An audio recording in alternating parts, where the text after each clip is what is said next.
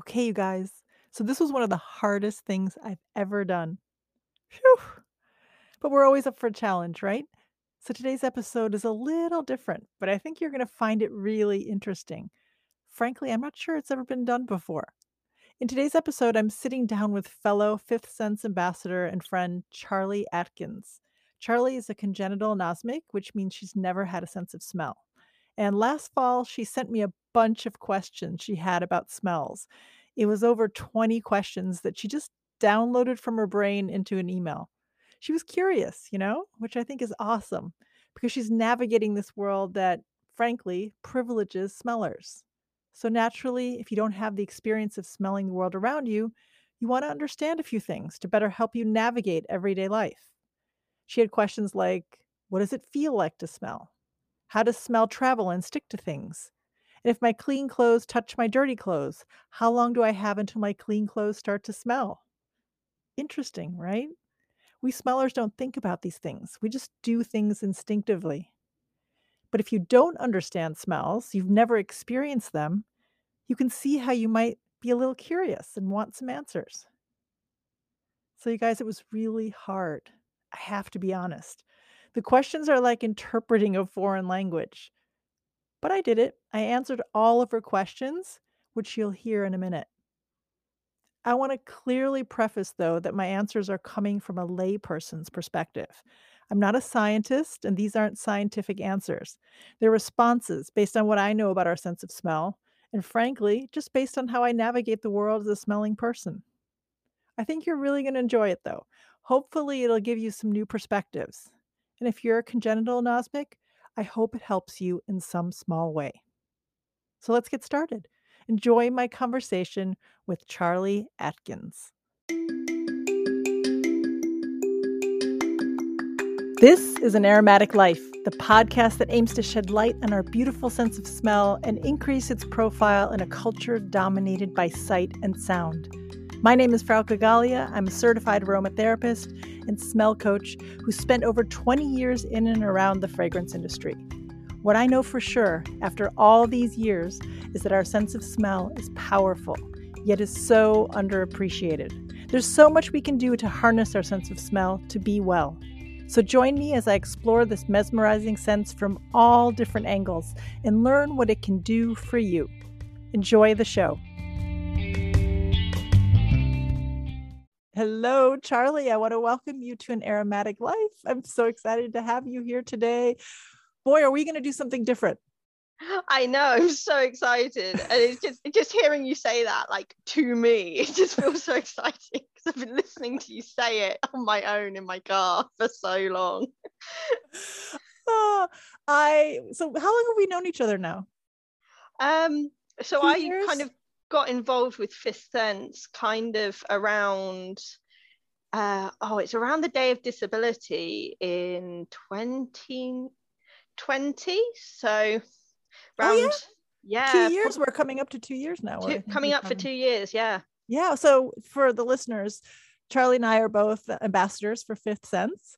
And I brought Charlie here today because she and I, you might have been talking off and on about just about our sense of smell and smelling for an obvious reason to you because you are congenital anosmic, which means you've never known the sense of smell. You've never been able to smell anything, right? Since birth. Yeah, never been able to smell. Uh, we assume since birth, like never had any memory of smell whatsoever. And you you just seemed like a really nice person to reach out to when I was like, um, how does this work? Hi, can I have an explanation on this? Yeah, yeah and, so... and I was happy to do that as I could. And so I think it was last year at some point, Charlie's like, I'm just going to send you a bunch of questions that I have. And she proceeded to send me about 20 questions. I was like, oh, wow, she has a lot of questions.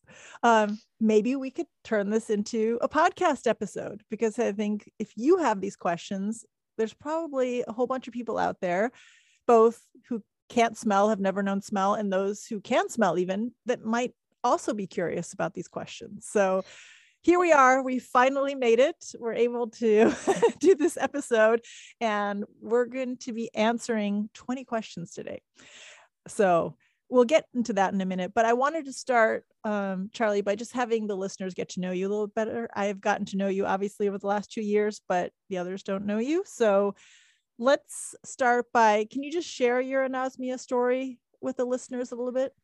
Yeah. So, I mean, I'm 26 now. And so that's 26 years of not being able to smell anything. Um, it's one of those things. I, I, have this thing that I call the stages of a congenital anosmic. And it basically starts with the I don't know what's going on. Everyone's talking about stuff. What what are they talking about? And then you move into the oh, there's this thing called smell but I think you can learn how to do it or you just grow into it. It'll be fine. So I'll just pretend I can do it until I've caught up because you don't want anyone to know that you're behind. Right. Um, and then you move on to the, oh, oh no, I can't learn this. Like it's not something I can learn. It's not something I'll grow into. No one can know I'm I don't I can't do this. So you start to panic and you start to hide it, try and hide it from people so that they don't find out. And then eventually you're just outed. Something happens. Okay. You get outed and then eventually you kind of come to terms with it and you start to tell people just to make your life easier so you don't have to explain it quite as much. Um, and then eventually, if you get far enough down the line, you become like me and make it your entire life and your entire personality. and and you embrace it. Yeah, you just and, embrace it. And you celebrate it in a way. Like you said, yeah. this is just who I am and I'm no less yeah. than anybody else. Yeah. So my story definitely followed that like pattern. Like I didn't know what was going on. I kind of learned that something was wrong, but I just kind of like just try to my best to keep on top, keep up, keep up. Do you remember then, when that happened? Sorry. Do you remember kind of it's really it was when I was really really young. It was kind of like primary school, so which is uh like I think it was like seven, five eight. to seven, yeah. And then when I was around eight, that's when I got outed. Ah. So we were on a trip to a zoo with my family and we went into this rat enclosure and you know people don't like rats. So people were just walking out and i was like oh it's just because i don't like rats. So I, but i don't i don't mind rats. So i stayed and i had a look around. I was like loving it. I was watching them scurry around. After a while i was like oh where are all my family? So i went out to try and find them and they were stood there like staring at me like i was crazy. And i was like what's wrong? Like, how could you stay in there? It's like, oh, it's just rats. Like, they're behind a glass. Like, what are you chatting about? And then they were like, no, no, no, it's stank in there. Like, no one could physically stand to be in there. And I was like, hmm?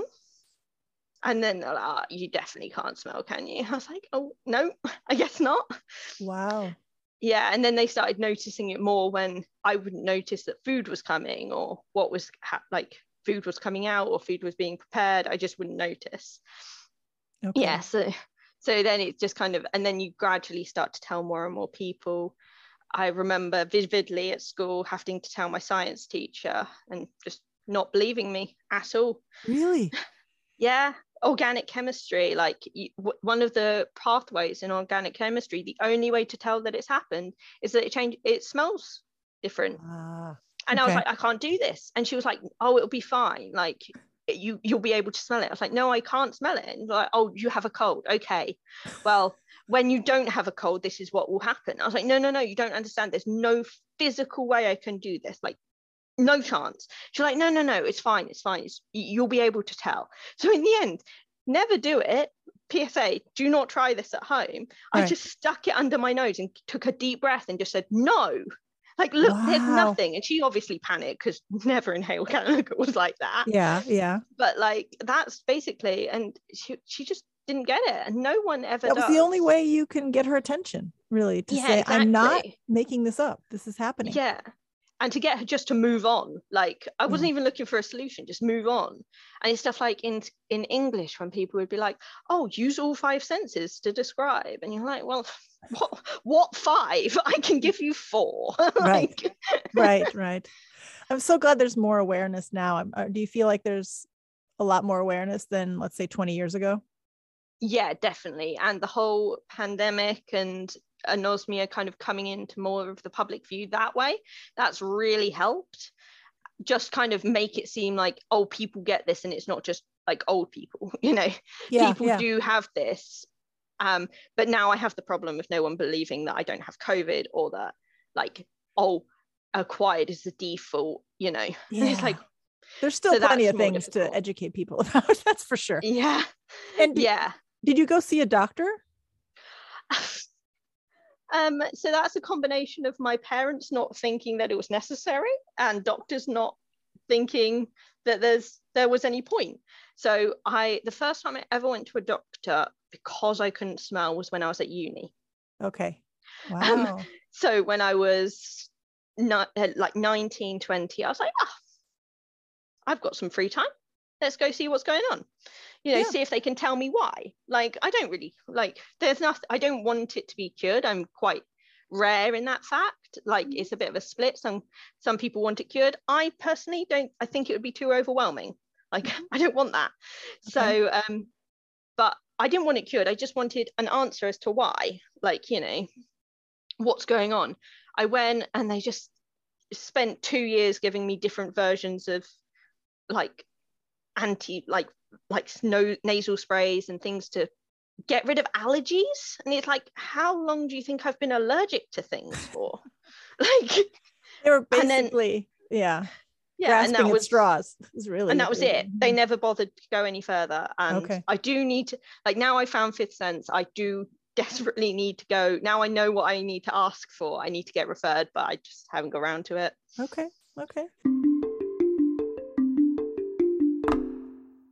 I'm going to ask you the question that I ask everybody who comes on an aromatic life. And I want to hear your perspective as somebody who's never smelled anything in her 26 years. So, what does the sense of smell mean to you? Well, that's the first. A big sigh.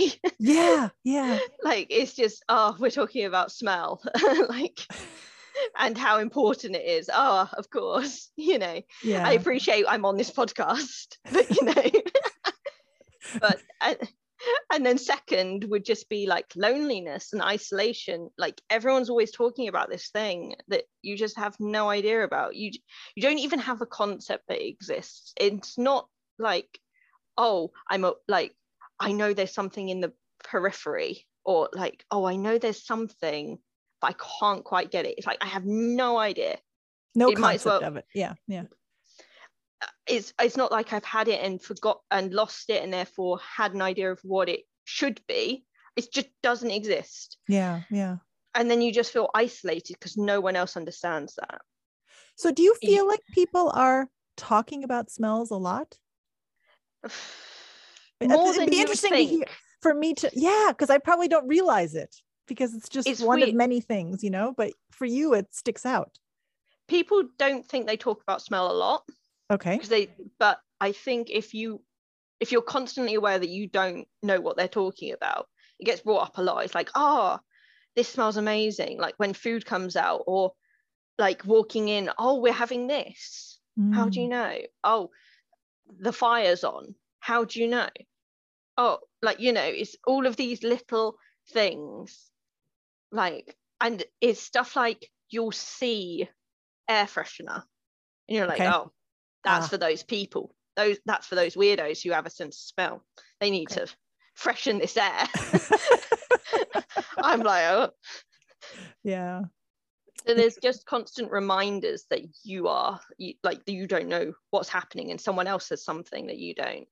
wow yeah it's it's i love talking to you because it gives me a new perspective. I mean it's something that obviously for me i'm somebody who's always wanting to people to think about their sense of smell for the smelling community right? That's my Mm. whole um why i you know I, I want people to appreciate it more those that have it. But it also is interesting for me to learn that people do either it's around you you see it around you like the products that you said or people are talking about it i, I think dia a friend of ours who's also Mm. an ambassador and who i had on the podcast who's also congenital anosmic she said that um she thinks people are always just talking about bad smells that's yeah, it does tend on. to be bad. Like it it is. It's just like, oh, that stinks. oh, like, you know, oh, that smells so bad. Oh, have you smelled this? And it's like, yeah yeah "Wha- like it doesn't sound like a good thing. Like, why are you guys obsessed? so you're not missing anything really Right. bad. all bad. Oh, all right. Well, thank you for telling your story a little bit. Um, I think it's it helps to give people a context. And should we get into these questions? I'm I was nervous about this. I was telling you this. I was I was nervous. I'm hoping that I do it justice because for all my listeners out there, it would seem like these questions would be easy to answer and they're not because I just take things for granted and it really forced me to think about it more deeply. So thank you for that. Thank you for giving me this opportunity to kind of stretch myself. And um, I, I do want to preface that I'm not a chemist, I'm not a scientist. And a lot of the questions that you have are about how things work. And a lot of it is because smells are physical odor molecules, they're chemical properties, right? So I'll Yeah. give you as much as I know, but please know that this is kind of almost coming from a layperson's perspective, which Yeah. And I think that's the key point, isn't it? Like when you can do it, you innately know. But when you can't do it, you have to know how it works in order to be able to know without sensing it. You know, you have to kind of have rules to follow. And without and to get the rules, you have to know how it works. right. So I appreciate it's quite difficult. But just like knowing that some things, it just helps to know that like generally people don't know about this. So it's not that I'm just less it's not that as a congenital anosmic i just don't know things it's just that no one really knows or no one really thinks about it Yeah. and also it's just like it just helps to know that other people will have like this memory jog to think oh i must i must think about this more like Yeah. So I think it can Mm. help everybody. That's what I'm hoping this uh, episode will do for everybody, right? To help yeah the entire smell spectrum, no matter where you are in that spectrum. So let's get started. I'll let you ask the questions and then I'll do my best to answer them. Here we go.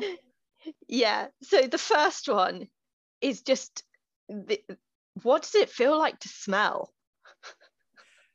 Just in general, what does it feel like? just general like what does it feel like do you is it like a sensation in your nose is it like do you feel is it like in your brain like Okay. So here's how I would answer that. And um, it's actually a great way to start. I'm glad you asked this first um, because I just, we're going through it in the order that it came out of your brain. So we're not doing it. These are the questions. she's laughing. Um, so the short answer is it can feel good and it can feel bad. And it depends on the odor. And the feeling happens both mentally, so psychologically, and the feeling happens physically. So it's it's and the reason for that is because your sense of smell, the way it works is when an odor molecule comes into your nose, it hits two parts of your brain at the same time. So that's different than your other senses, actually. It's really unique. It hits your limbic system and your cerebral cortex, which means the limbic system. So that's more the instinctive part of your brain. This is the automatic responses, the emotional responses you have. So your amygdala, which is your emotional center. And it's also the unconscious part. So it's kind of like you just immediately feel something in the brain. Oh. So that's it hits that part and then it hits the cerebral cortex at the same time, which is the conscious part of your brain. So that's where you do your thinking, your perceiving, you have your attention. So that that part of your brain is is um well, also where language is stored. So that's where odors are recognized. So that's when I'll be able to say, oh, that smells like a rose, or that smells like this, or like that.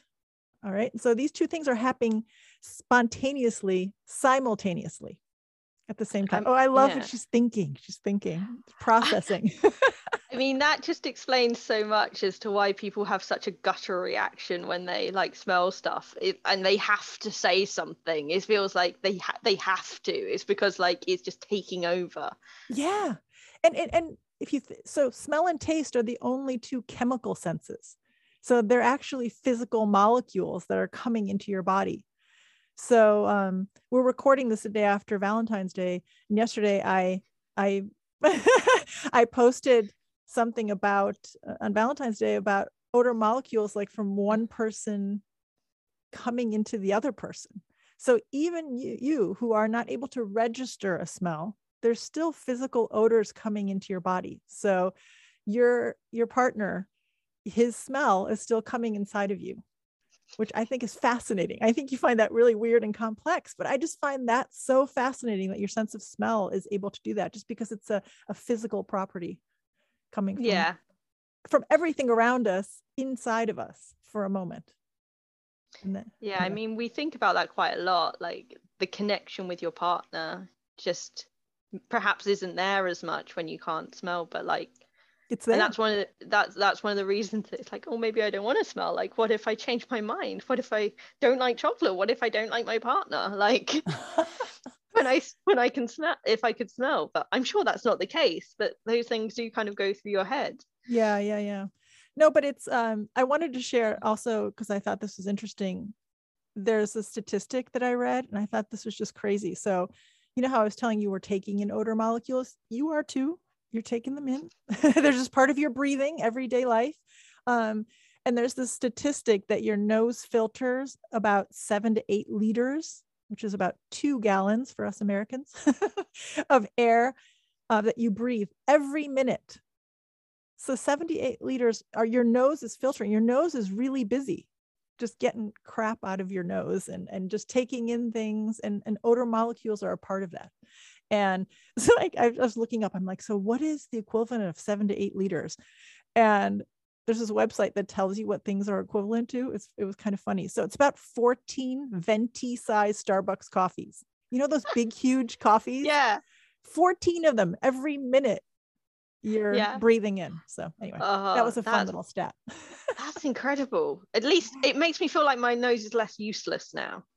It's because, useful you for know- you. Yes. Yeah, it's still useful, even though it's just like it doesn't do the smelling, it's still doing stuff. It's doing stuff. Absolutely. It's cleaning your, it's keeping things, it's like it's an entry point to your body and it's it's filtering a lot of stuff. So Mm. it's it's very useful, that thing in the middle of your face. yeah. So, so do you only like smell when when you're breathing, like when you breathe in, or is it just kind of always there? Always 24-7. See, that You're always breathing. The minute you stop, the minute you stop breathing, you're dead, right? So you're mean, true. breathing. That's a good point. As you breathe, you smell. yeah, That's basically it. that makes sense. So the next question. How does smell like travel and stick to things? So a big part of like not under having congenital anosmia is like never really understanding how it works, and everyone's all always just knows these things like, oh, ha- like if I sit on a sofa, how like if I'm sweaty and I sit on the sofa, like how does the smoke sofa then smell? Like Yeah, yeah, yeah. how does it work? Okay. I had to like really pick this one apart because it is intuitive, right? So let's let's talk about this traveling thing, how how smells travel first. So the first thing you need to understand is that odor molecules, by their nature, they're some of the lightest molecules on Earth.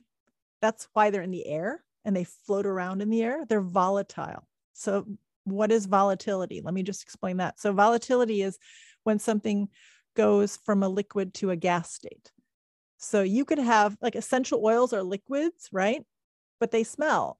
And it's only the it's it's it's the the volatility comes when an essential oil is put on something like when we're working in um in my smell coaching work that I do, um, we put things on a scent strip. And as soon as it, the liquid comes on the scent strip, it evaporates. So the because each odor is made up of so many chemical components. I mean, coffee itself, I think, has 400 different chemical components, the smell of coffee. That's just one example. I mean, everything has lots of chemical components in it. So it's not like a singular, even though we think it's one odor molecule, it's not. It's made up of thousands of, not thousands, hundreds of odor molecules. Anyway, so it's this, so it's volatile, it's floating in the air. And different odors have different rates of volatility. So they'll travel through the air at different rates. So to give you an example, a citrus smell, so something like the smell of an orange, if you peel an orange or a lemon, um, anything citrusy, that has really high volatility. That means it floats in the air really quickly. It gets into your nose really fast because it's just traveling. It's, it's lighter, it's the lightest. So it travels very quickly, but then it also dissipates more quickly. Compare that to something like you might have heard of sandalwood, right? A lot of people like sandal. You- I'm using You talk about it a lot. I do. well, I guess I do. I don't know. Um, wood things like woody things, woody smells, those are heavier molecules, heavier odor molecules. And because of that, they don't float around as quickly, but they stay stay around longer. So I guess my my the big picture what I'm trying to say is odor molecules have different rates of volatility and they move around us. They travel, as you like to call it, uh, based on airflow. So if there's a lot of airflow, if you've got a window open and things are then then those molecules because they're so light, even though some are heavier and lighter than others, they're still light because they're floating in the air invisibly. So airflow makes them travel. The other thing that you should know kind of about odors is that is this idea of diffusion. So this is these odor molecules diffusing in the air. And naturally, they'll always diffuse from an area of high concentration to an area of low concentration. And eventually, does this make sense? And eventually Yeah, it kind of just yeah. goes, it- just becomes a an equilibrium, right? It's so it'll continue to move until it reaches this equilibrium with other things that are in the air. Mm. The same way as when you put squash into water, like um, Mm-hmm. syrup into water, and then you mix it, and it all goes. Like osmosis, things, be- yeah. yeah. Yeah. Yeah. yeah. So that's what, so in, in the case of odors and smelling, we use the word diffusion and you go from high concentration. So that's how it kind of travels. So Yeah. something might start out, and there's only, there's a point when we can smell something, there's a threshold. So there are things that we as humans can't smell, and everybody's different and at what point they can start to smell something. Um, I mean, it gets so complex, but I'm just gonna try to keep it simple. But um, That makes sense. So I just need to research volatility. If I if you Every- want to know every- what, every every single single thing, I'm like, oh, how long will this last? I'll be like, what's the volatility? Okay, low, we're okay. but the thing is, a lot of things haven't been evaluated. Like every day, if you're really curious, there's a really great book that just came out called Nosedive by Harold McGee, and he attempts to kind of explain all the smells that are in not all the smells, but many smells in the world. I think that would be a great reference book for you. I'm just going to I put think it out I there. might need that. Like, I'll have to look it up. Thank it you. It might confuse you a little bit, but you know, it gives you some idea of of the, of Yeah. the smelling world, I suppose. Something to that's re- consider. That's really helpful. Thank you. It makes a lot of sense that actually the reason that people can't tell me a, a concrete rule is because it's different for every single smell. Exactly. That's the conclusion. it's different for every single smell. Some things are more penetrating, they're just heavier. They're the odor threshold is, you know, like lower. So it's the concentration of the amount. So that's why over time, you know, if you're trying to go from a high concentration to um, yeah, it takes them longer to move. So heavy means that you can be closer before you like you have to be closer before you get them, and also they stick around longer. Whereas light means that they hit you quicker, but then they disappear quicker. but they can also be like you can smell like a an orange is really present and is is Mm. beautiful and like strong Mm. Oh no, goes- nothing to do with strength. Nothing to do with strength. It's just how quickly it hit, or how close you have to be, and how quickly it hits you, and how probably quickly it yeah goes away. yeah again this is a, a layperson's discussion. I just want to preface I'm this somebody listening might be like these people have no idea what they're talking about. I feel like we i, I think it's I, I guess what i'm trying to say about sense of smell is that it's not so it's there's no easy compact answer No, and I. It appreciate you on what you're trying. smelling. Yeah yeah yeah. Number three is much easier. okay. Given what you've told me, if my clean clothes touch my dirty clothes, how long do I have until the clean clothes smell? And I have to wash it all. All right. So here's a, another que- uh, answer. It depends, right? So how dirty are your clothes and what are they soiled with? Like if you've been working out, if you ran a marathon and you've been sweating for four hours, you have a lot of odorous bacteria on you, on, on your clothes that are sticking to your clothes. And if you put that on top of clean clothes, you know, the diffusion is going to happen quickly. So I think this diffusion concept should hopefully help you a little bit, even though it's coming onto surfaces as opposed to Yeah. in the air. But um, ev- everyday clothes that you wear that are just kind of lightly, you know, normal going about your day, smelling, um, it's not going to affect your clean clothes. The longer you keep it there, it's yeah, things might Yeah. start transferring over. The, I'm the thinking heavy- about my my pile of shame, like your pile of shame. on the floor. But as long as as long as I have a little bit of, I never put the really dirty stuff there because I might forget it's really dirty. that goes straight into the washing. But you know, yeah, I, I mean, try to keep them separate. It's always good. Then you don't have to rewash things, but it's not the end of the world. If you've done it for Yeah. days, yeah, you might, you know, through Yeah. uh, diffusion and osmosis, they might start to blend and become similar in smell. Yeah. I'm just trying to save my washing. I tend to just wash everything all the time anyway, so I'm just Okay. trying to save it a little bit. But that definitely helps. Okay. Good. diffusion. So, next one How do you buy products to avoid clashing smells? Because they all say, oh, I, this smells like this, this smells like lavender, this smells like rose, this smells like honey. But if you don't know what any of those things smell like, you don't know what works together and what clashes and what works with you and what clashes. So, is there any safe bet? This is the one I told you there's one of them that I didn't know how to Okay. answer. This was the one, uh, just because, which is funny because my professional career I spent working with um, everyday products and shampoos and things like that. And as a smelling person, I've never thought of it from the perspective that you did. So, clashing smells. So, I might have, so I take a shower with a shampoo that has a, um, I don't know, a floral smell, like a flowery smell. And even though I wash that off, there's always some smell that still lingers in your hair. Okay. So suddenly I have this floral hair smell.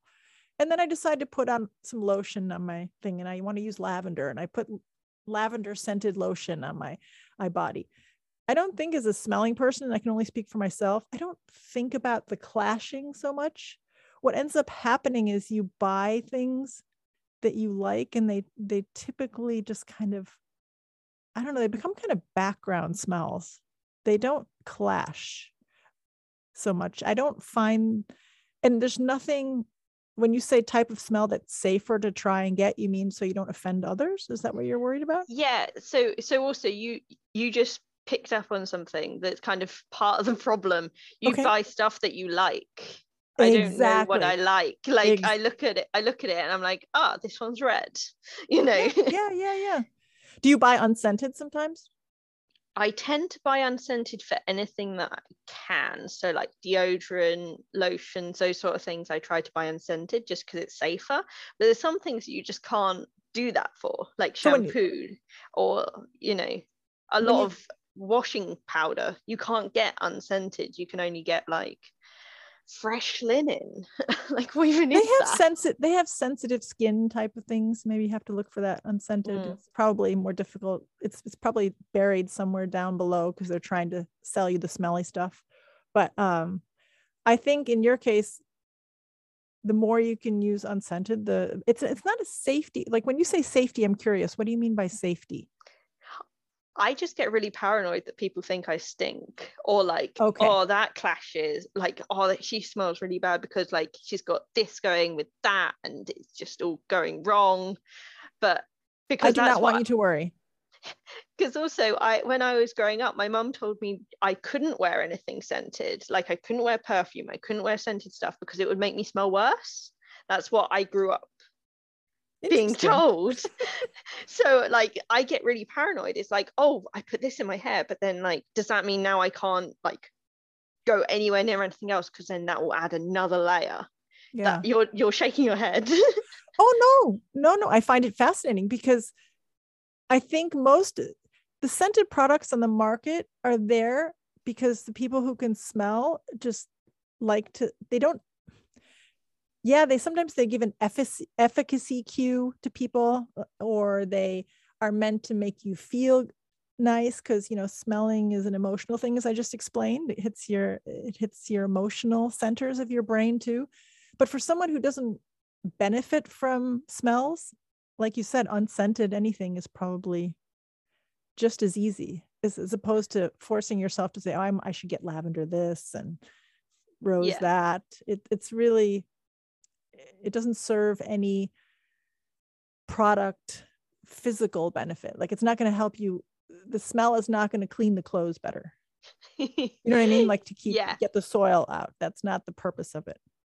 That makes sense. So essentially i just need to not worry about it because there is no. no. clashing to worry no. about. There is no so, clashing to worry about. Amazing. Most things are pretty and some people might disagree with this. Some people might say oh my gosh i can i can smell a mile away if somebody has that um you know really strong fresh clean linen clothing smell because some of those washing powders are really overly scented and really ugh, and you can really you, you, but that's very rare.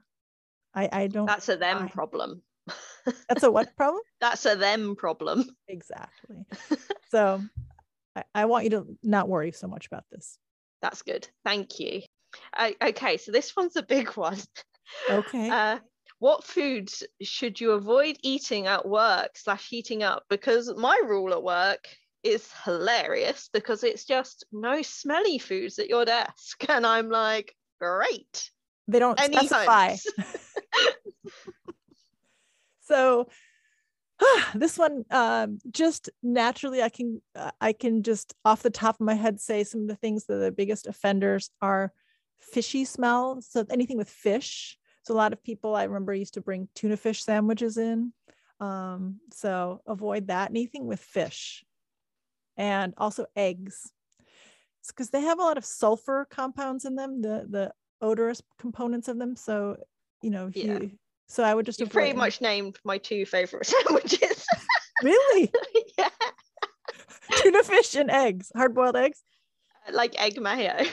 oh yeah, egg mayo. There you go. Well, what can I tell you?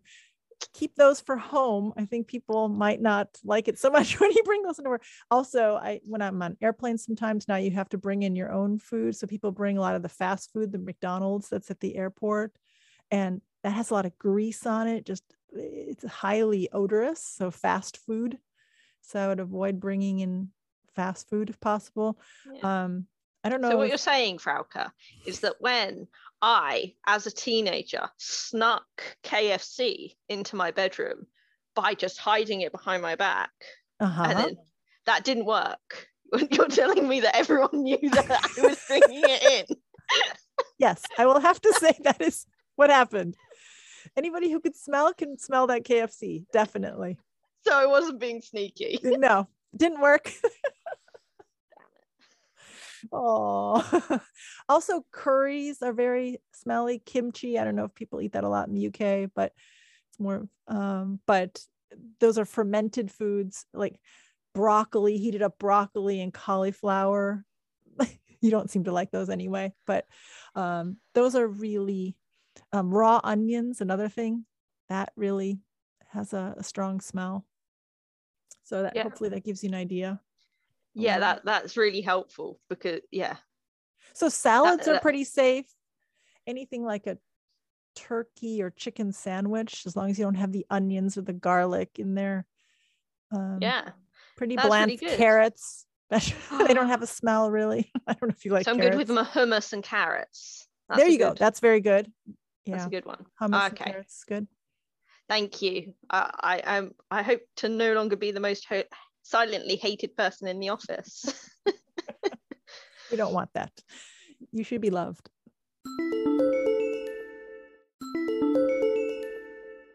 Following on from that, because this is how my brain works apparently, how long do food smells last? So, like garlic breath or like the fish smell in your house?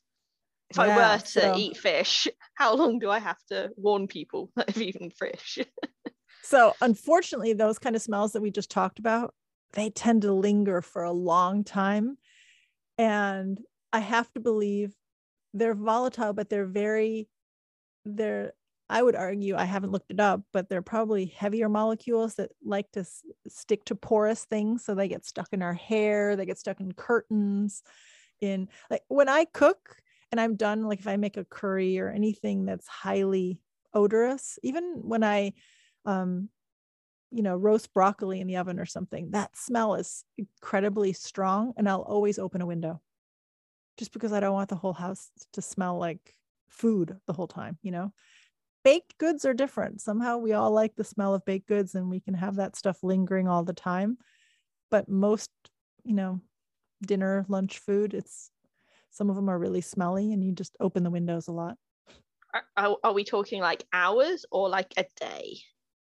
Not a day.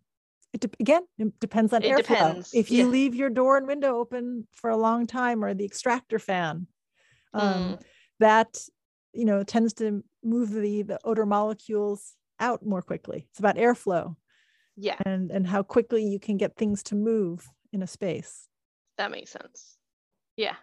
even if they're you. invisible. Unfortunately, I know you're like what, but fans are good. I would get a fan. I would get windows open. Yeah.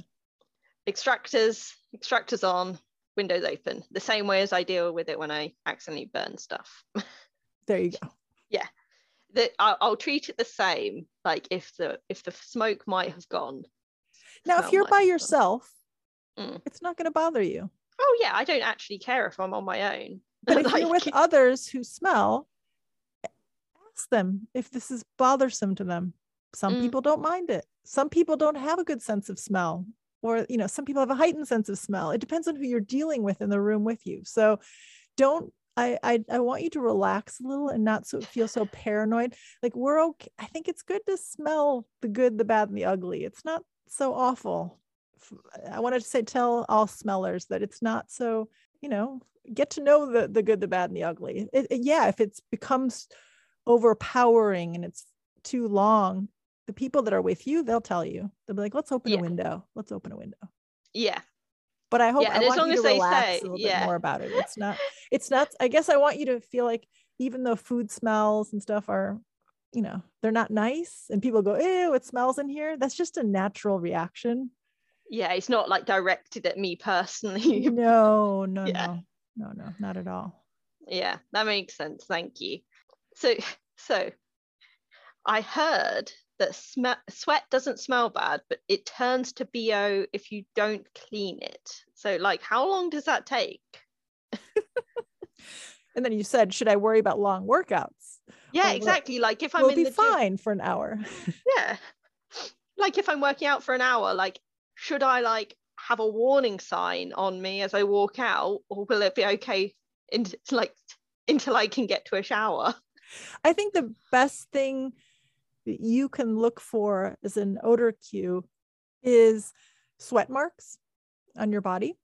So if you just feel like you're sopping in sweat, so sweat itself doesn't have an odor when it's excreted from your body. Although if you've eaten certain things, if you've eaten like garlicky things or um, onions, um, a lot of spices, for they ooze out of your pores. Strangely enough, I'm looking at like what? But so sometimes people have certain body odors based on what they've eaten. If they eat it kind of regularly, kind of becomes part of their body odor. So if you're in a culture that uses a lot of garlic and onions in in your dishes and you're just used to having that all the time, it it, it will. But you know, that's a side note. I would say for you as far as um, when you're working out or when you're sweating, use it as a cue. Like, did I have a really intense workout just now?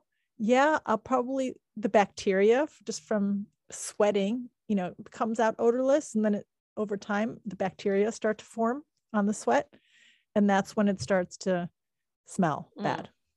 Yeah, that makes sense. So- sense. It depends on how much you've been working out, really, Yeah. Or how much you've uh-huh. been nervous during the day, because I was gonna say being I nervous get it. makes you sweaty too.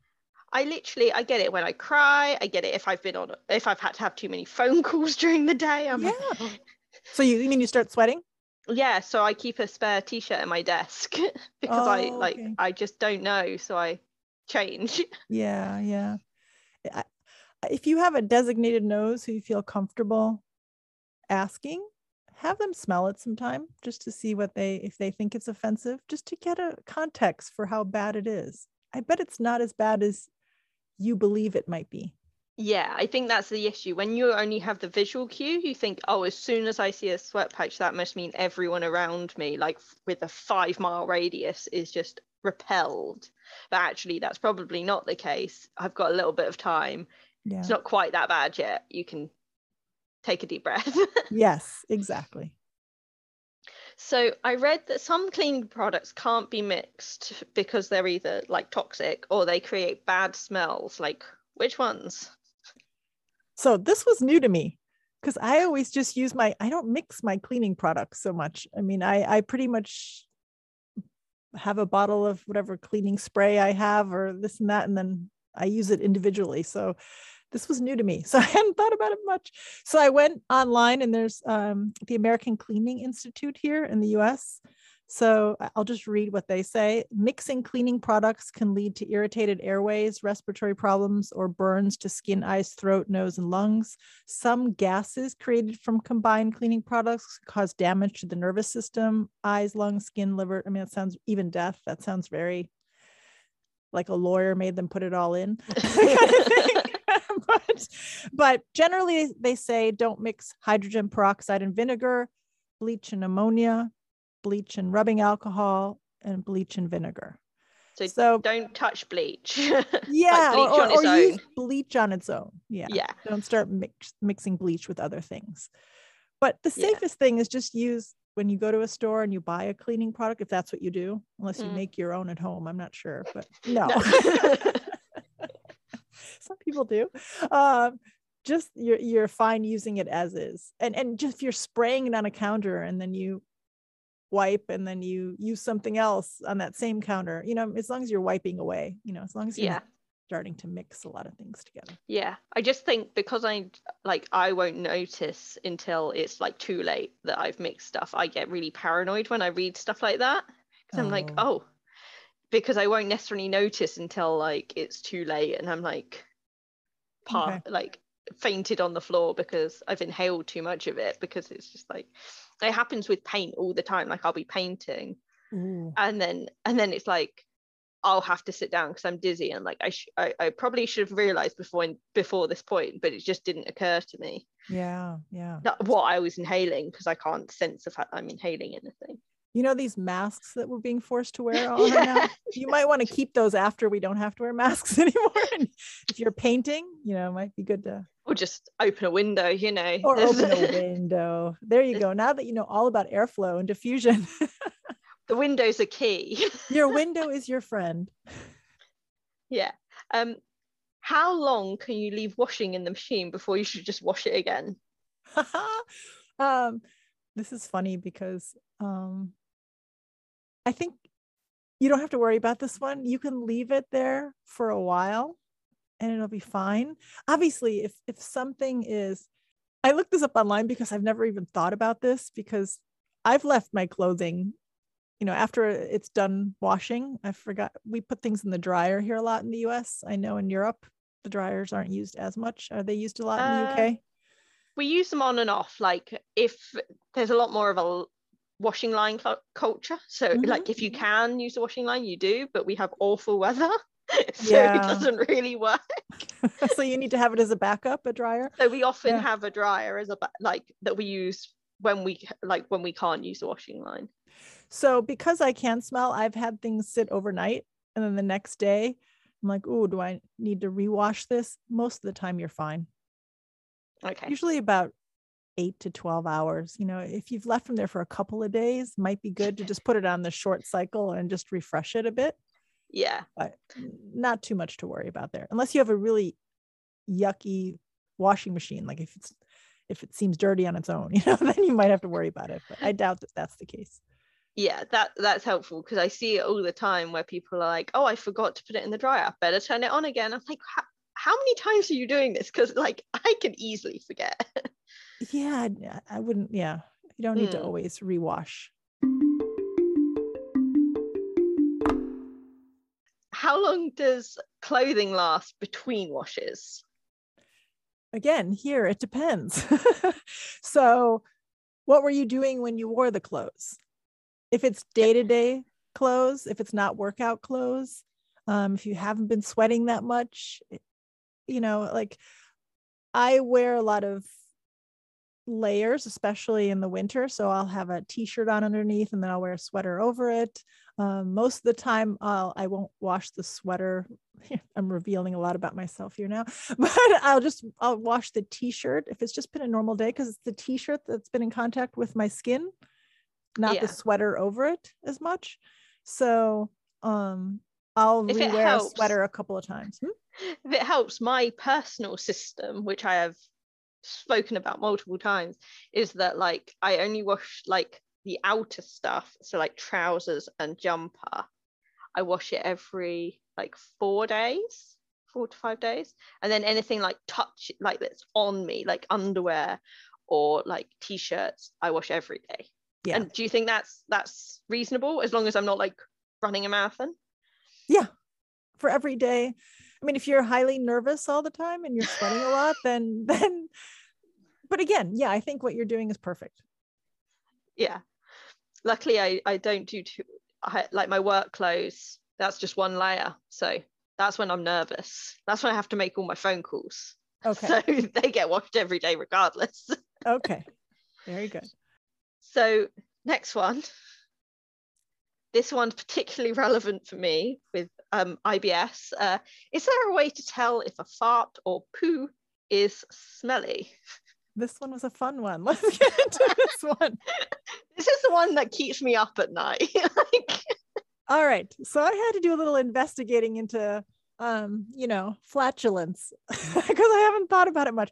Generally speaking, as a layperson, to me, farts are smelly. So the, I, you can usually, if they're within a vicinity of you, even if you can hear it, then more than not things smell. But I wanted to do a little investigating about. I was going to say what a fart. They is. always say that there's ones that don't smell but you can hear, and then you can get the silent but deadly ones. Like this is what this is what people have told me. Have they been lying? so here here's some facts. Um, so the body produces intestinal gas as part of the process of digestion. That's just normal for us. And once this gas is inside the body, it needs to be released somehow. So you either burp or you fart. it comes out two different ways. So, a funny statistic I read the average person passes gas about 12 to 25 times a day. And it really depends on what you've eaten because it's about your digestion. So, 99% of the gas that's passed, I like that, the gas that's passed is odorless. 99%. So, it has things like nitrogen, oxygen, hydrogen, carbon dioxide, methane in it a fart, let's say, but the remaining 1% of the gas has a bad smell. So even though it's only 1%, it must, it's, it's usually, this smell usually has hydrogen sulfide in it, which is this rotten egg smell. It's very sulfuric. So that's all it takes. It's just this little 1%. Now, depending on what you've eaten, so it says that it's in the colon where many gas producing bacteria thrive on foods that contain poorly digested starches and sugars. So if you're eating foods that your colon has to work really hard to digest, so smelly gas forms as the bacteria ferment these foods when they pass through the colon. So that's how the smelly gases come through. Um, to decrease gas generated by digestion, there are certain gas producing foods you might want to eat in moder- moderation. So if you don't want to have smelly farts, it's like beans, are big culprits cabbage, broccoli, and a lot of whole grains.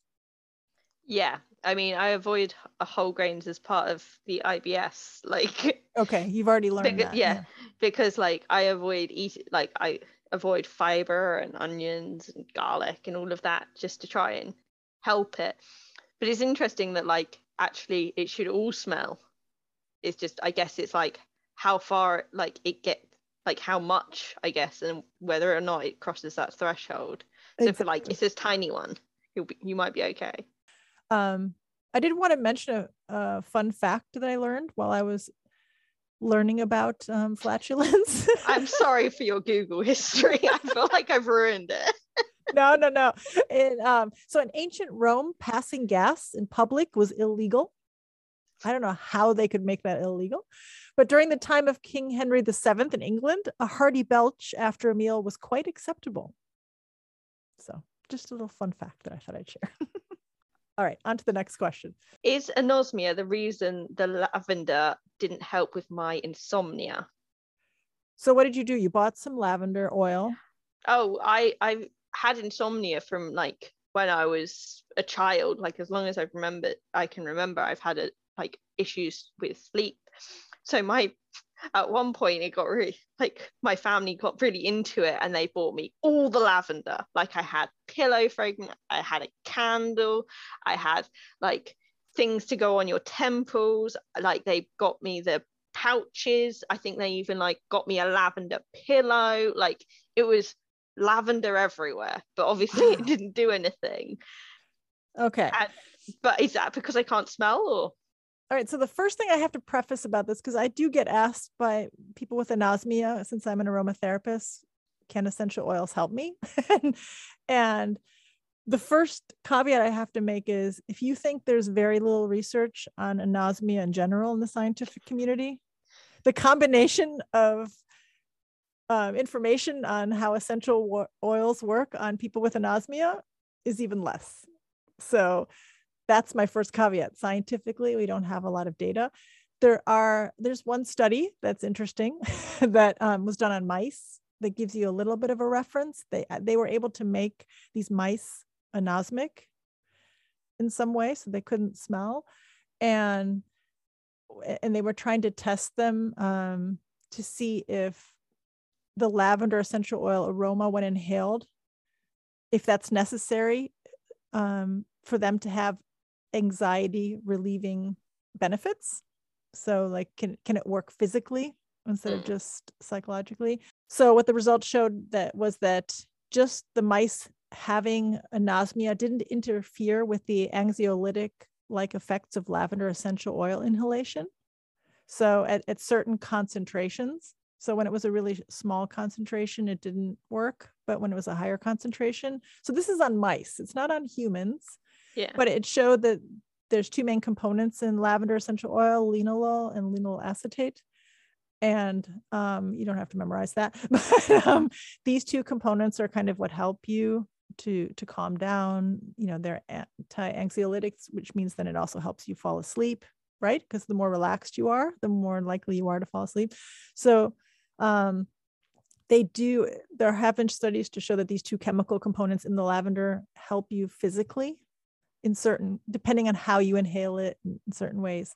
But again it's just in, in your case i don't think they've ever studied it where it was just the physical. So even a study that i found on humans um, they were massaging it the lavender essential oil on their skin and, and that seemed to calm people down. And they found yeah. those two chemical components inside their bodies. They're like oh this has a physical effect. But at the same time these people were people who could smell so they didn't, you know, separate it out for the fact that maybe the smelling the lavender helped them. Yeah. So again, there's not enough science to to show it yet. So I mean, lavender essential oil on its own is never going to help you. You know, it's it's not yeah. it's not a drug, it's not a pill that you take that helps you, you know, solve all problems. Yeah. There's so many factors that go into not being able to fall asleep. It's just one tool that we use to help just calm you down before you go to sleep. But I would say yeah. essential oils are probably not going to be much benefit to you at this point. Yeah, I think I think that's or psychological things. Yeah. yeah. I think that's the key thing, isn't it? Like actually in this example, it probably wasn't going to help because there are probably other factors at play. But actually, what you said about Valentine's Day and like how the chemicals are still entering you. So, like, yes. if if they can get in and they can still do their job, it's just you don't like you don't necessarily if it's purely psychological you might not have that connection to the relaxation and therefore you might not trigger it yeah yeah i wish they'd do more studies on it so it's do not I. a priority wish, right now i think i just so. wish they'd do any research and if they do include a congenital anosmic just for fun. It's true Because they do a lot on smell loss, but they don't do a lot for congenital anosmics. and they don't even bother including us in the sample like even just one or two i appreciate that's not a fair sample but at least then you'd have some idea of the tr- it, like which way like Yeah. if they follow more of the anosmic trend or more of the regular trend or like are off on their own you know but that's a whole different problem All right. But I hope that Yeah. helps a little bit. It it really does thank you um what is the difference between bo and personal smell because like i've heard this thing of personal smell and does bo just smell like that but worse or is it like a completely different I love this question because I'm gonna I'm gonna introduce you. Maybe you've heard this or maybe you haven't, but let's start with the personal smell. So each one of us has a personal smell. We actually all have an odor print, just like you have a fingerprint. You have an odor print. Uh, whether you can, and most of us can't smell our so we can't smell ourselves. We don't know what our own odor is because we we're surrounded by it all the time. So we don't know, but other people can sense our odor print. But basically, an odor print comes about by the fact that you have your own unique set of genes. So they're a genotype for your immune system. Just like you have a, a gene expression for your eye color that then you know proceeds to express itself on your body um, through the color of your eyes. Um, you have a, a genotype for your immune system, and that's your odor print which I think is so cool. So we all have our own odor print. Um, so that means for us people who can smell, we are actually subconsciously smelling the other person's odor all the time, their personal odor. Now, of course, tons of people are wearing perfume or cologne or, you know, this lotion or that. So your natural odor print is being, you know, muted out by all these other things that scented products that people are wearing all the time. So it's hard to do that. But if nobody were to wear any scented products or have any scented things on them and they just had their pure uh, personal odor, you know, that can attract people to certain other types of people. And I won't get into all of that here, but there's a lot. know, yeah I've, you've heard about that, right? yeah i've heard about that and that's one of the things that i think that comes up quite a lot or in the kind of congenital and anosmic community is like that's one of the things that you connect with and what how you know you're compatible with someone like is this smell like and if you like the other person smelling it's part of the evolution of people is like you pick some people who with opposite immune Yes, systems the smell good smell. to you Yes. so it's just like i'm just anosmics are just here creating a less like a less diverse immune system so I think people have been. I, I want you to feel more relaxed about this because, as I was just saying, so many people are wearing so many scented products that this whole concept it probably worked a lot long time ago when we were before all those scented things were invented. People were actually finding each other through their odor much more, but we we we're constantly disguising our natural personal odor. So eh, I feel like a lot of us are living like an anosmic in that sense because you can't really tell. There's a lot of people who probably um, are dating who wouldn't be compatible if everything was stripped down to just their personal odor.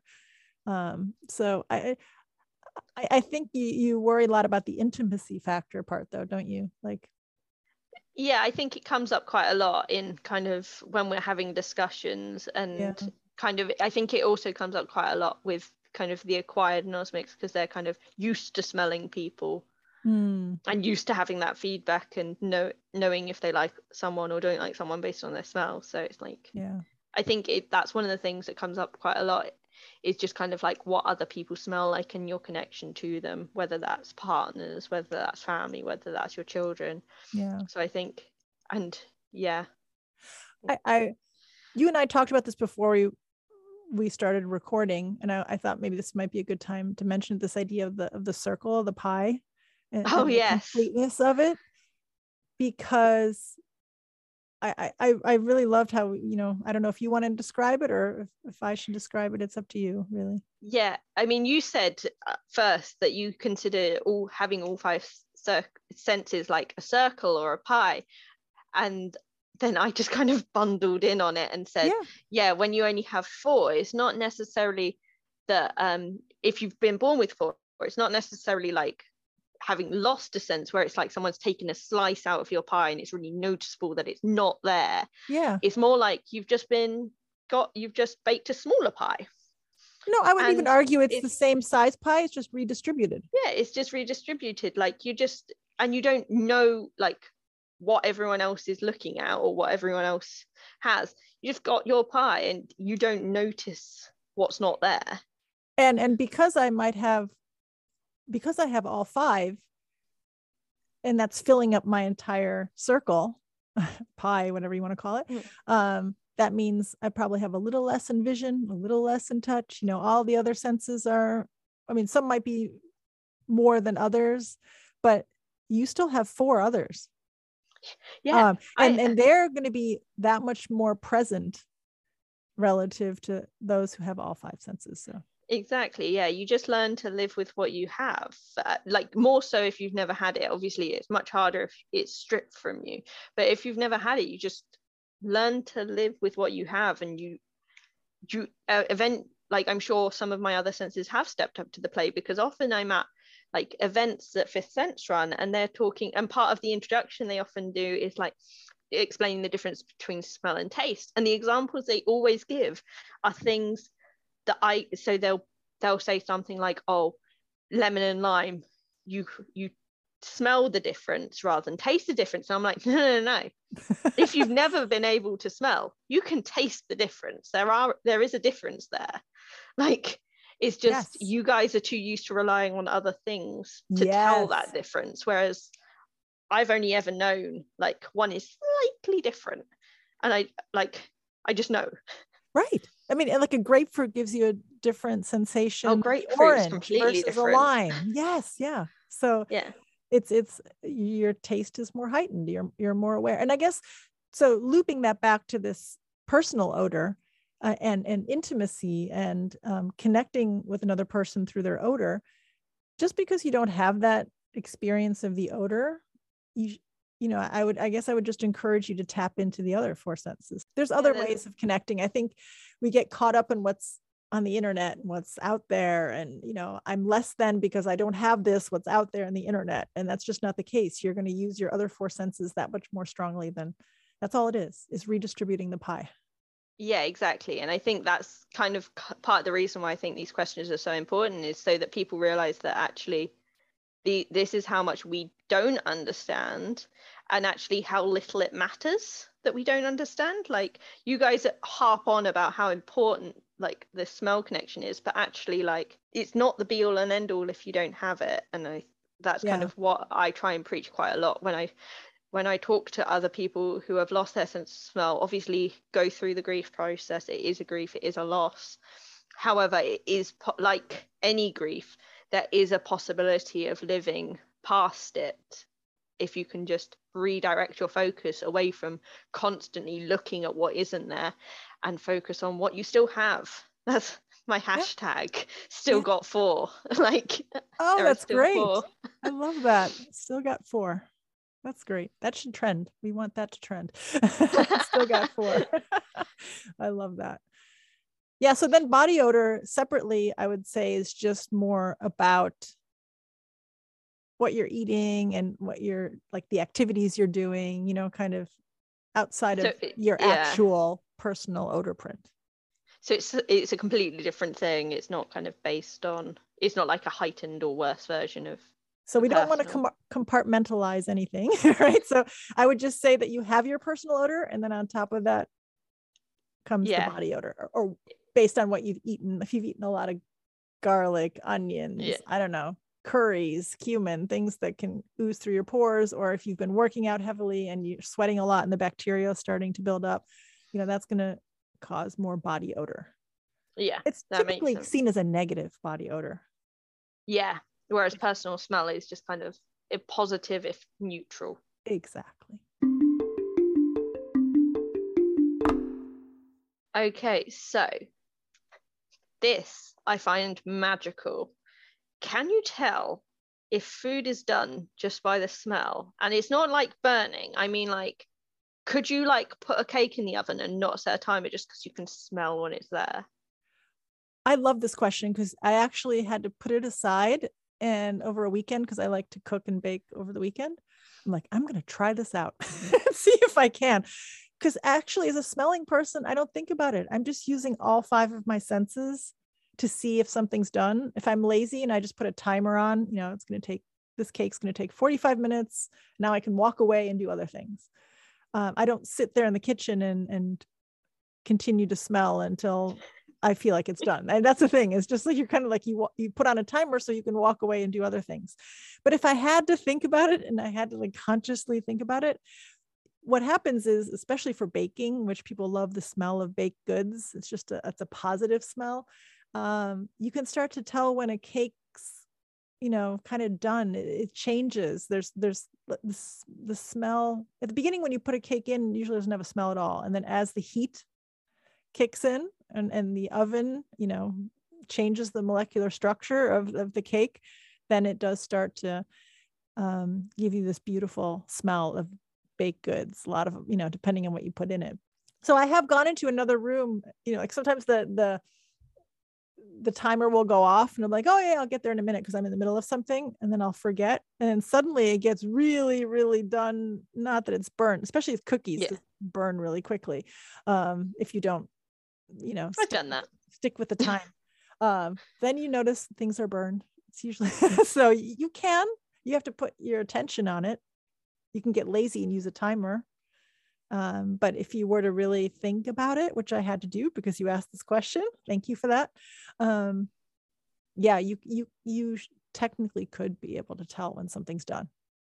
That's really interesting.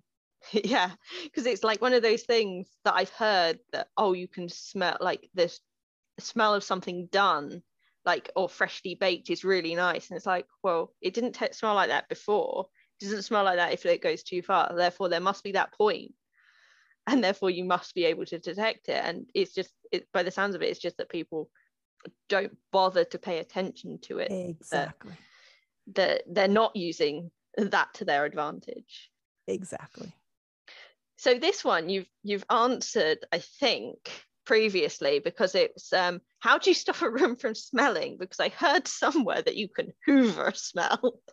and you if I could go around with a hoover, vacuum cleaner for us Americans. Sorry. so you, does hoovering it up work? So in the air, like if you were to actually take yeah, if I went around with a hoover, of... yeah, like hoover the air, or like hoover my sofa if I've like sat on it when I shouldn't have. You're so worried about sitting on a sofa. I'm a little. I'm, uh, no, but it's because like that. Yeah. It's because like if I sat down after I was after I'd been around a fire or after I'd been for like a run, I was like, no, no, no, you're not allowed to touch any soft furnishings. You just have to go and get in the shower. like I wasn't allowed to touch anything soft. Oh, so I get well, really paranoid. I do have to tell you that the the smoky smell, it, yeah, it, it's um it does get into porous things. So like in your like if you yeah. go to a nightclub and people are smoking or something, that smell of the smoke will stay in your hair because your hair is really porous, and uh, in your clothing too because that tends to be porous. So these odor molecules just kind of stick to them over time. And again, depending on how heavy the molecule is and stuff, things linger yeah. longer.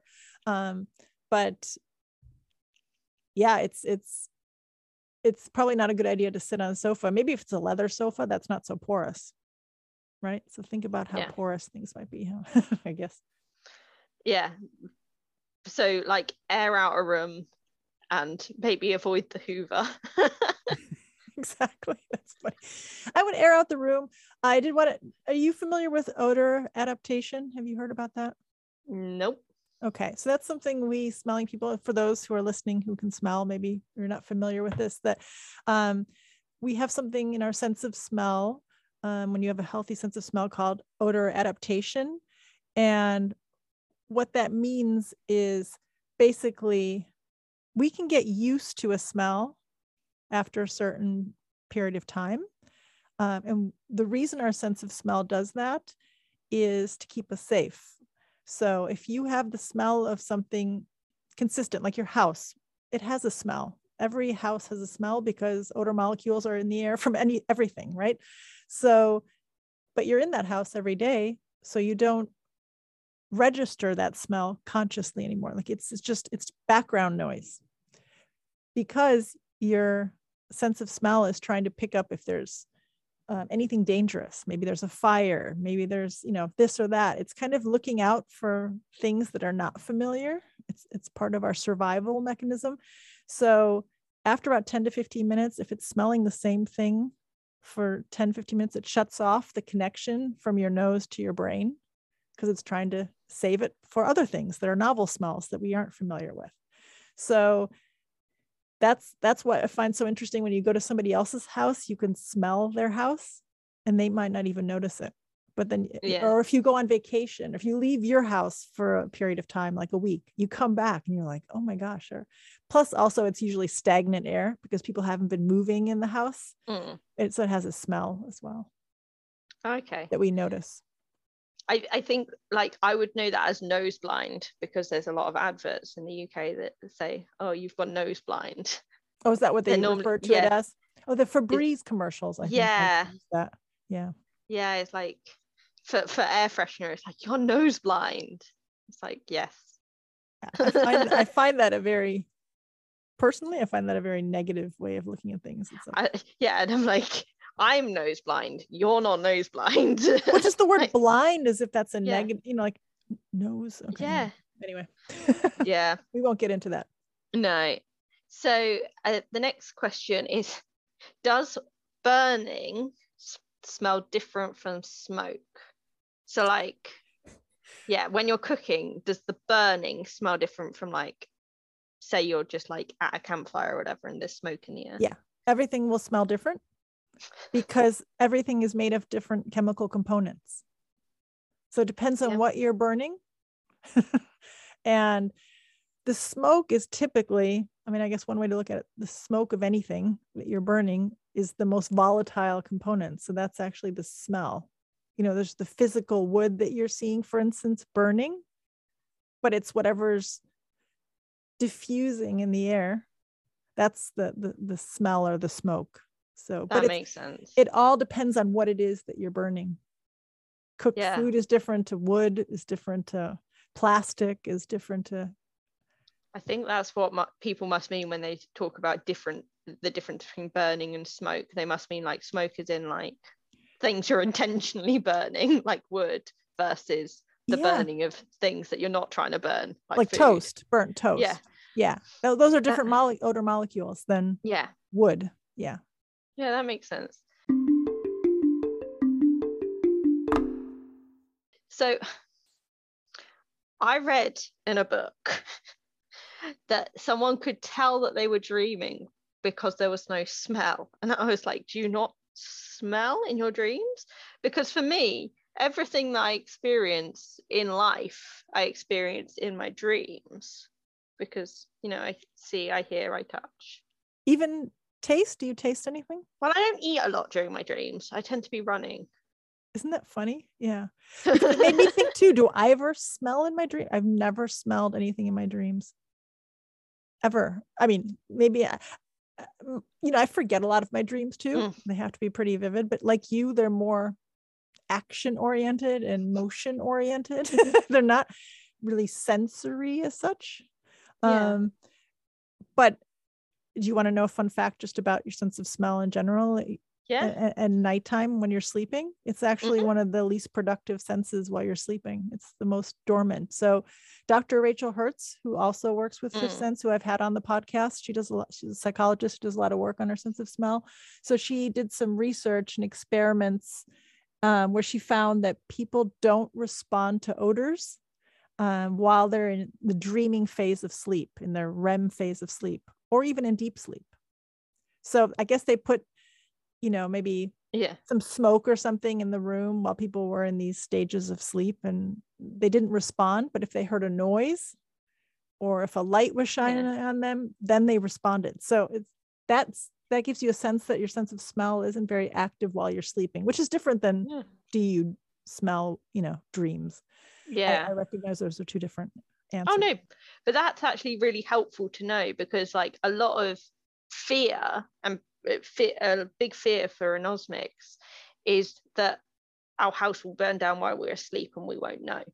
But actually, by the sounds of it, if you don't have a working smoke alarm, no one will know. Exactly. Like if you're in the wrong, like actually the smell isn't helping anyone else Nope. out more than No. we're, we're at the same, it's a level playing field when you're asleep. I like that. I'm going to sleep more because if my boyfriend asks me why I sleep, I'm like, I'm leveling the playing field. It's fine.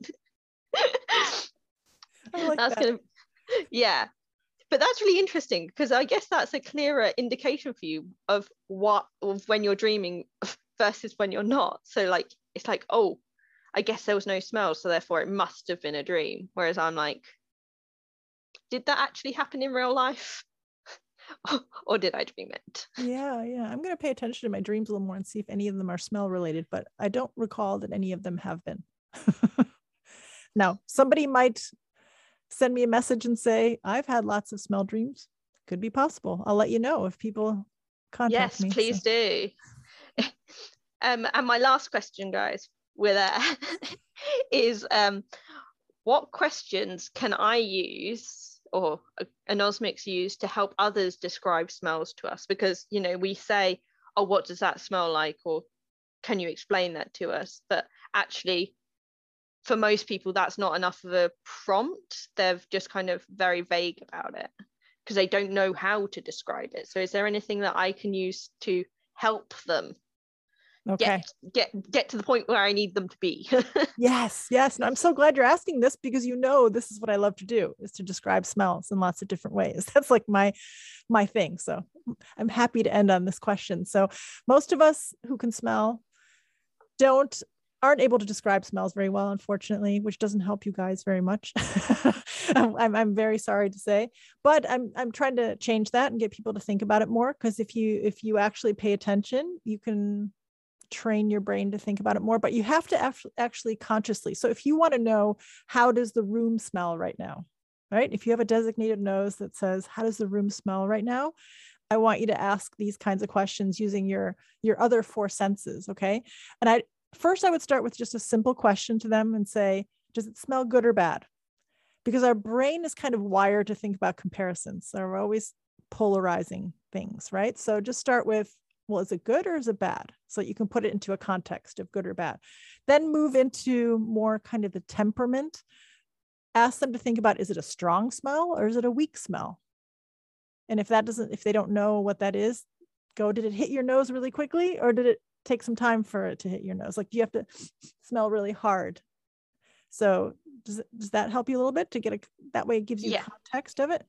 And then after that, then you get into the fun kind of things start going through your other four senses and go well what if it if the scent had that you're smelling here this room if it had a taste what taste would it be? Is it a sweet smell? Is it more of a salty smell? You know is it a Yeah. bitter sour? Start start going through the tastes. That's the one i use a lot. Yeah i and, often do that. Yeah. Is it a sweet smell? Is it a salty smell? I mean because you can relate to that. That means Mm. something to you um, just like mouthfeel. I even tell people to start using words like mouthfeel. Is it like kind of like a it sounds funny but it works. Is it a gritty kind of smell or is it a fatty smell? Is it a creamy smell? Because smells have these these aspects to them. So and that could mean something to you i assume.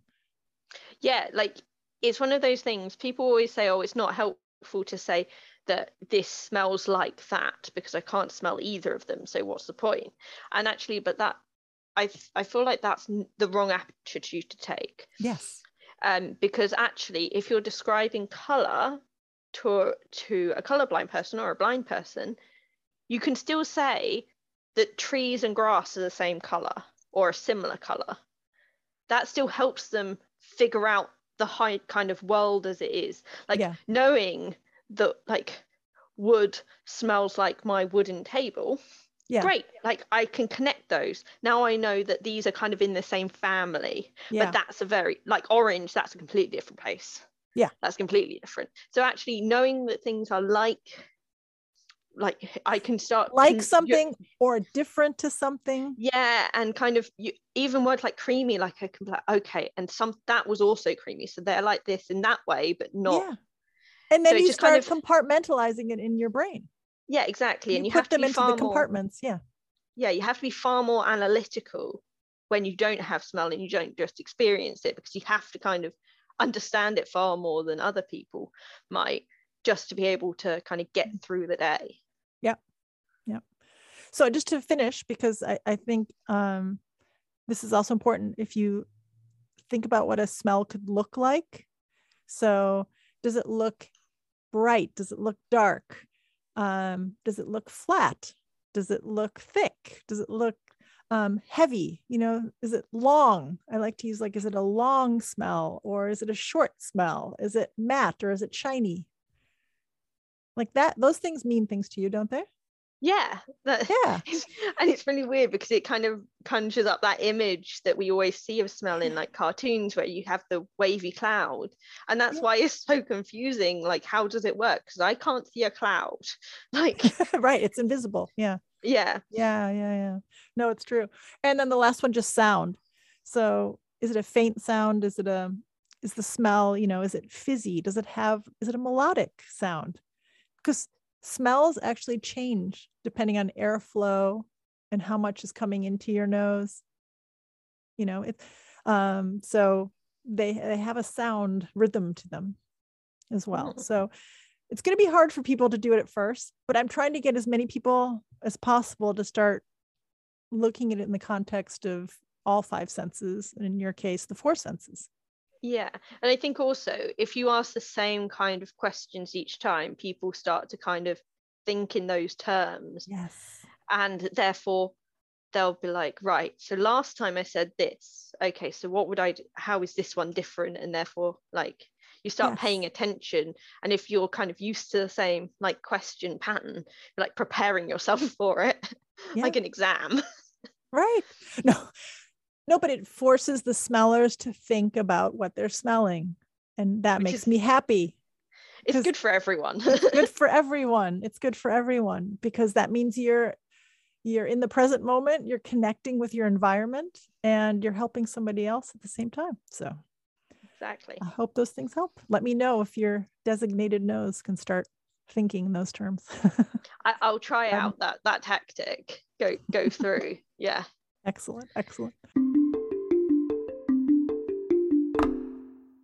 All right. So I asked Charlie if she'd be up because I always ask three questions at the end um, to my guests. And I wasn't sure if it was going to mean anything to her. And she wants to take a stab at it. She was like, Yes, please ask me the three questions at the end of the podcast. So here we are. I'm going to ask you the three questions. Yay. I was pretty adamant because I've been listening for so long. I was like, I'm ready for these questions. I'm ready. well, I can't wait to hear what your interpretation is. Cool. So, do tell me, what's your favorite smell right now, Charlie? So, in the spirit of still got four, I don't have a f- favorite smell, but my favorite taste is chocolate. Okay. My favorite touch is my new carpet. If you step on it, you'd understand. It's amazing. Um, or like mossy grass. Oh, nice. Uh, my favorite sound is rain. Mm-hmm and my favorite sight is like a campfire because I like watching the flames dance and the sparks in the air. It's so I love hearing that because all of those things that you said, they're also people's favorite smells. So really they're all connected because our senses are connected. Exactly. So you, you love seeing the fire, but you probably love the crackling sound of the fire as well. You love the vision, you know, and there's so it's all connected. Yeah, I could clear. I could put the fire for like most of them. just like come all, all the way up. Very primal for us, fire. yeah. Excellent. All right. So the second one, well, I'm gonna, I'm curious what you're gonna say about this one, but your favorite scent memory. So um I kind of have two, like as as you might have guessed, I'm campfire is something that I really connect to and immediately draws me back because I'm quite involved in the scouts. Um, so I do camp, I've camped my whole life. I'm always around fires, often very large ones.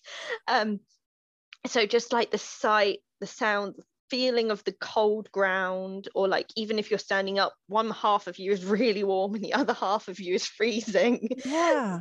and it's just like this like the smoke in the air, like and the air gets thicker. So it's like I can like I can feel that there's smoke and like marshmallows and all of that. So that whole environment, every time I'm there, even and anytime I think about it, if like I light a candle, I'm like, oh, I just really want to be near a campfire. I'll remember when like this fire happened. Remember when that fire happened. I just think of all of Oh, the that's so fires. and the people that you're surrounded by at that time too. It's that the community. exactly and mm-hmm. it's all the song the songs we sing around the fire and you know all of the different experiences that we've had it's just yeah i, I love a fire and then Oh, good. and then the other one is uh, pastrami Oh, um, because my when I was um, younger, my dad um, at one point decided that we were going to have bagels.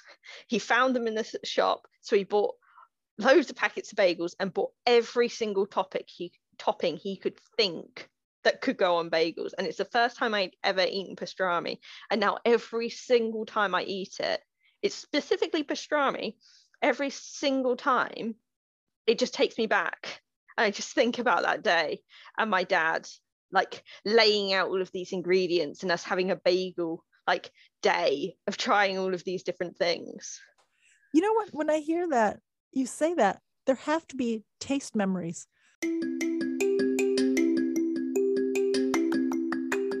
Thank you for joining me on An Aromatic Life. If you're interested in learning more about your sense of smell from all different perspectives, subscribe to the podcast and invite your friends too. And it would be really helpful if you could rate the podcast so it helps others find it too.